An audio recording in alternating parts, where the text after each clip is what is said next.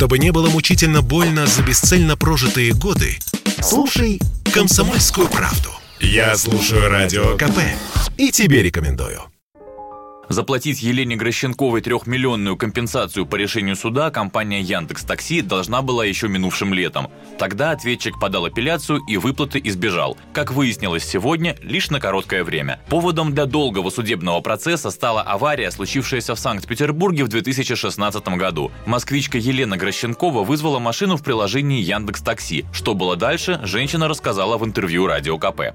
За рулем сидел неадекватный водитель. Как позже выяснилось, он был в наркотическом опьянении. Но тогда я не понимала, что с ним происходит. В общем, водитель начал себя вести за рулем как-то странно. Перестал управлять автомобилем. Уставился куда-то вдаль стеклянными глазами. В то время как автомобиль на скорости 70 км в час мчался куда-то в боковом направлении. Все это случилось на аптекарской набережной. Очень хорошая была погода. Э, хорошее дорожное движение благоприятное. То есть ничего не создавало, не могло создать аварийной ситуации на дороге. Машина полетела в бок, в итоге собрала три препятствия, врезалась в дерево, повалила дерево. Потом от дерева отскочили, полетели в фонарный столб. Фонарный столб тоже упал. В общем, я чудом осталась жива, но, к сожалению, мне были причинены тяжелые травмы. Решить конфликт мирным путем не удалось. Как заявили женщине в Яндекс Такси, перевозчиком компания не является, лишь координирует и предоставляет техническую платформу. Иными словами, является агрегатором и значит ответственности за водителей не несет. Все вопросы к подрядчикам и их таксистам. Компания приняла очень такую жесткую агрессивную позицию, вот, заявила, что они на самом деле не предоставляют населению услуги перевозки, что они э, на самом деле бесплатный информационный сервис, и отвечать за последствия аварии они не собираются.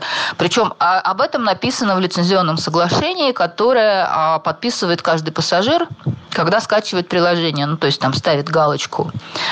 А, и вот на этой позиции мы оказались с Яндекс Такси в суде.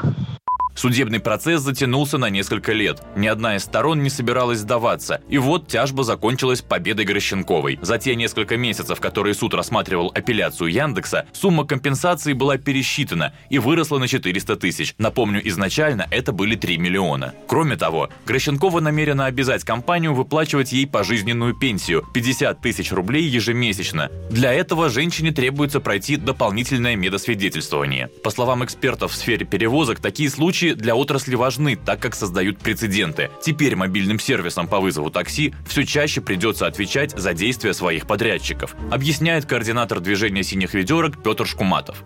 Если происходило ДТП, в котором страдал пассажир или его вещи, багаж, то в этом случае ответственность э, нес водитель такси. Ответственность перекладывалась на подрядчика. Начала формироваться судебная практика. У нас непрецедентное право, это тоже надо понимать. Но, тем не менее, начала формироваться судебная практика по ответственности организатора поездки, то есть в данном случае это Яндекс Такси, но это имеет отношение к любым подобным структурам. И сейчас, когда отвечает перед потребителем крупная организация, взыскание причиненного ущерба стало типовой процедурой, нельзя назвать ее легкой. Тяжба между Грощенковой и Яндекс Такси уже успела повлиять на отрасль, еще до этого решения суда. Агрегаторы такси начали страховать жизнь и здоровье пассажиров на 2 миллиона рублей. Василий Кондрашов, Радио КП.